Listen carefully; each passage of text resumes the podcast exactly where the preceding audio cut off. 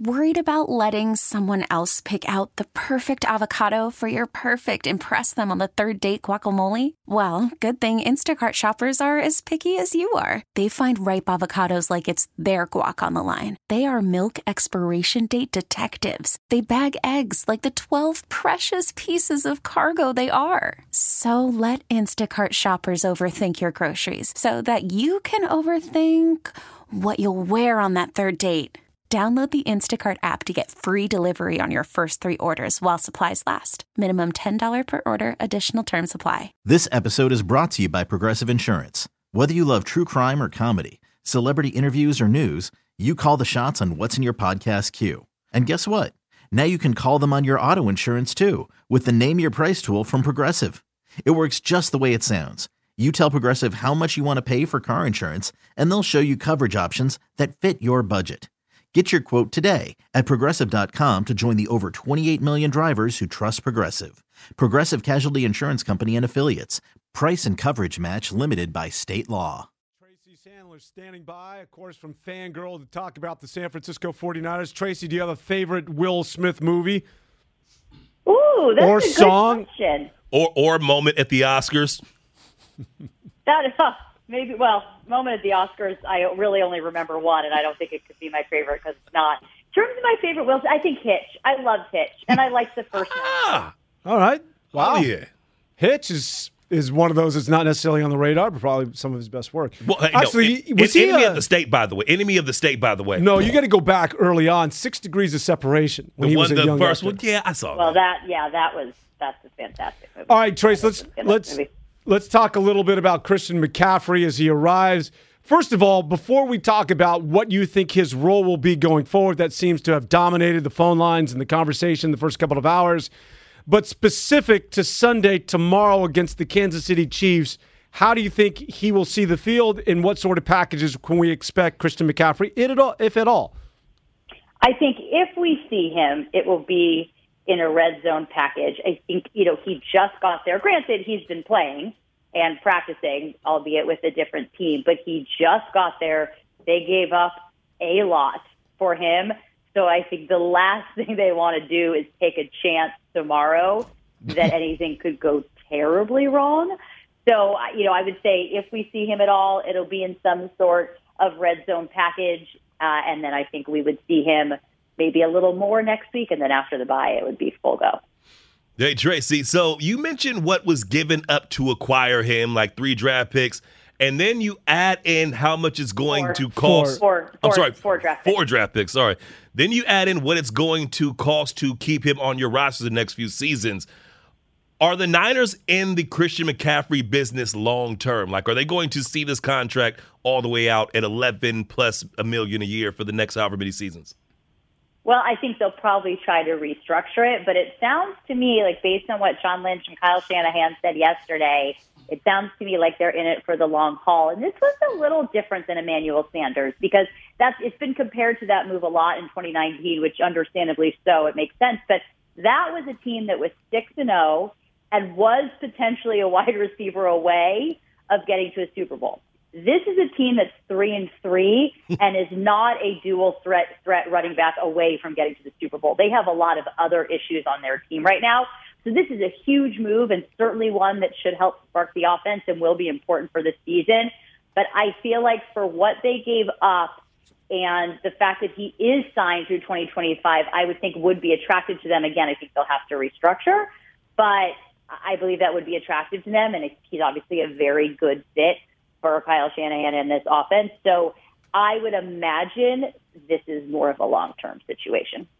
Tracy Sandler, our guest, and Tracy going forward, does he replace now Jeff Wilson Jr. at the running back and or Elijah Mitchell at the running back position? Is he now the featured back? What is specifically his role, do you think, with the 49ers?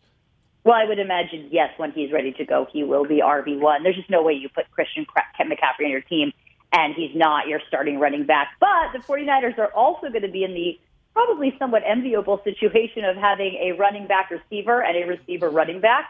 So now you have these two dual threat players that become just kind of a nightmare for defenses just in terms of preparation. but there's just no way to me that you have Christian McCaffrey on your team and he's not RB one.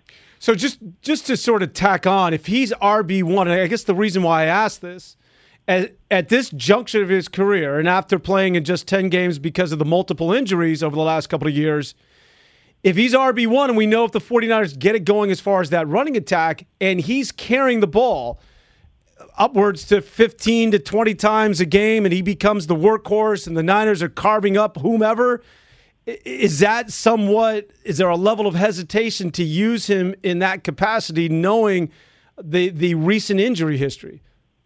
Well, I think the really nice thing the 49ers have going for them is he can be RB1, but he still doesn't have to be a workhorse, if that makes sense.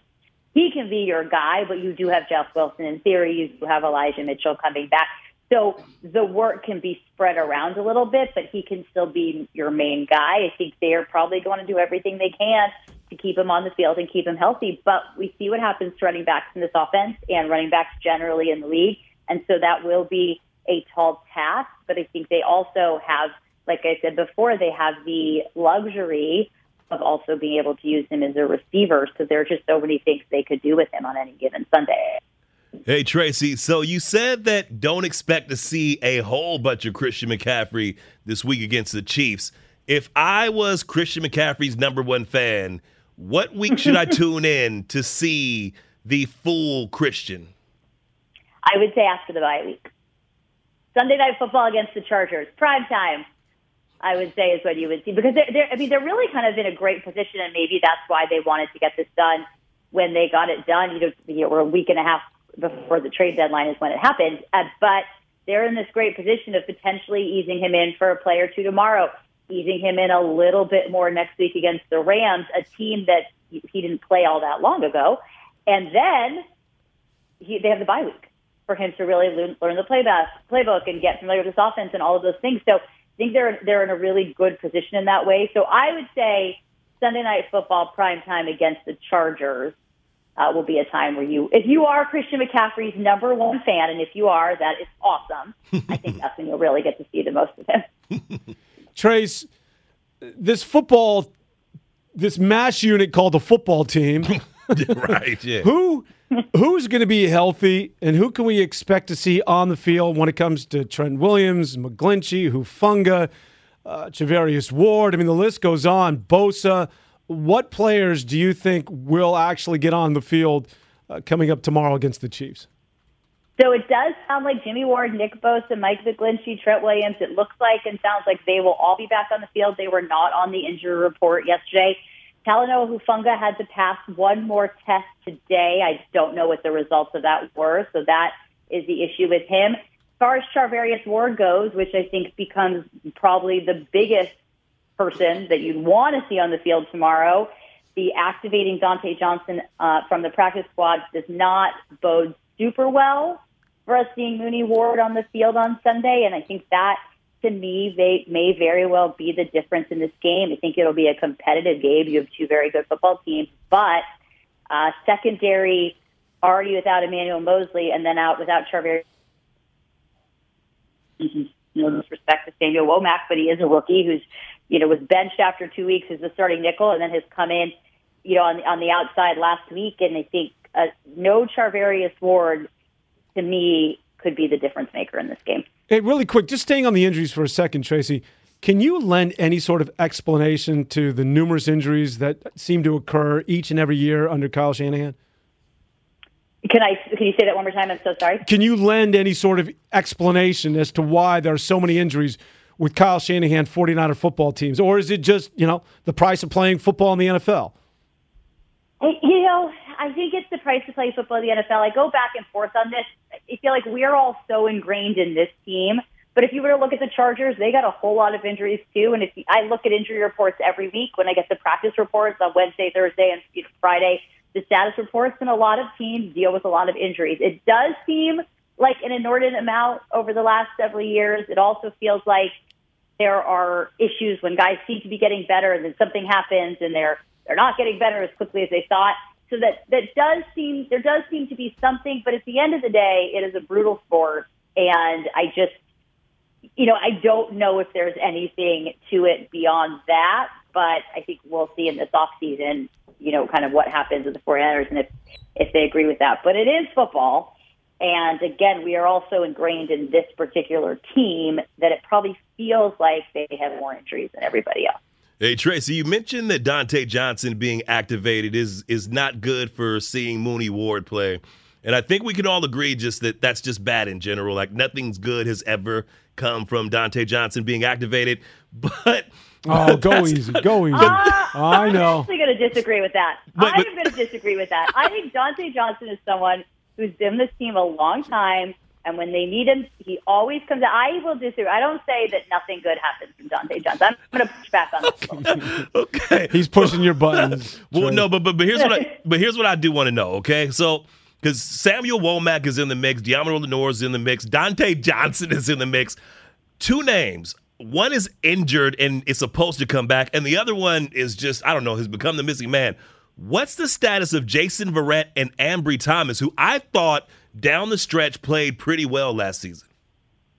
So Jason Verrett, Kyle Shanahan had, had said yesterday that he wasn't going to be activated this week. So, you know, I think we'll, we'll see what happens, or that he went for this weekend. We'll see what happens next week. You know, he had practiced, and last week he didn't practice for a couple days because there was soreness in his knee. He was back at practice this week, so we'll have a much better idea midweek, kind of what's going to happen there In terms of Ambry Thomas, that is kind of one of the great mysteries. I mean, this is a person that really came on at the end of last season. Kyle Shanahan said was who he thought was his biggest surprise of the season last year from where he started to where he ended. He had that game killing interception. He played, you know, well in the playoffs. He was hurt in that Green Bay game, and everybody was very upset about it. But somewhere, you know, in OTAs and training camp, and Kyle Shanahan has spoken to this, and so has DeMeco Ryans. Somewhere he got jumped and, you know, I do think in this league, you come back, you know, he's in his second year, and I, I don't know for sure that this is what's happened, but, you know, based on what Kyle Shanahan has, Shanahan has said, is that he did get jumped in OTAs and in training camp. People just got in front of him, and that he's working his way back. But you do bring up a very interesting point because he can't seem to get on the field. I think it speaks volumes that when Charvarius Ward went out last week, the decision was to put Samuel Womack in that position and not Ambry Thomas. And that's not a knock on Samuel Womack. But like I said earlier, he's a rookie who has not been in the system very long. And you have a guy who's now second year who played well last year. The fact that the decision was made not to put him in, I think, does speak volumes about where he's at on this team right now. And just so we're clear, one of these people that did the leaping over Ambry Thomas is Dontae Johnson. that is that is correct and Deommodore Lenoir and Samuel Womack. Wow. But I think Don, but I go I will go back to the thing with Dontae Johnson again is he's been here a long time. And there is when you have a bunch of injuries and a lack of consistency and continuity in a secondary due to injuries over the last several weeks, I can also understand putting in the veteran who really knows the system, who has, you know, bit more leadership, but you do make a good point. I do think it's it'll be interesting to see what happens with Ambry Thomas going forward, and I don't just mean this season. I mean in seasons beyond because clearly he has not seemed to have made a pretty great impression thus far in 2022. Tracy, like always, we appreciate it. Enjoy the game tomorrow, and let's catch up very soon. Thank you very much for having me, guys. Hopefully, it'll be a fun one. That is the one and only Tracy Sandler. Okay, picture this. It's Friday afternoon when a thought hits you. I can waste another weekend doing the same old whatever, or I can conquer it. I can hop into my all new Hyundai Santa Fe and hit the road. Any road. The steeper, the better. Because my all new Santa Fe is available with HTRAC, all wheel drive, so I can hit the trail without a worry in the world. Heck, with three rows and best in class rear cargo space, I can pack the whole family in with all our gear. We've got available dual wireless charging for our phones, so we'll never lose touch with civilization, and we won't lose touch with the primordial power of Mother Earth. So, which is it? Waste the weekend or do something a little more epic? And conquer it in the all new Hyundai Santa Fe. Visit HyundaiUSA.com or call 562 314 4603 for more details. Hyundai. There's joy in every journey. This episode is brought to you by Progressive Insurance. Whether you love true crime or comedy, celebrity interviews or news, you call the shots on what's in your podcast queue. And guess what? Now you can call them on your auto insurance too with the Name Your Price tool from Progressive.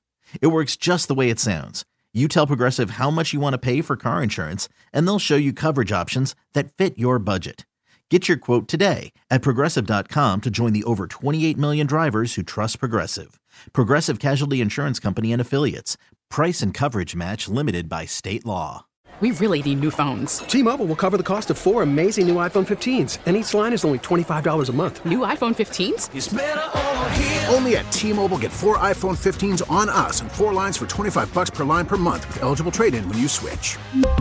Minimum of four lines for $25 per line per month with auto pay discount using debit or bank account. $5 more per line without auto pay, plus taxes and fees. Phone fee at 24 monthly bill credits for well qualified customers. Contact us before canceling account to continue bill credits or credit stop and balance on required finance agreement due. $35 per line connection charge applies. Ctmobile.com.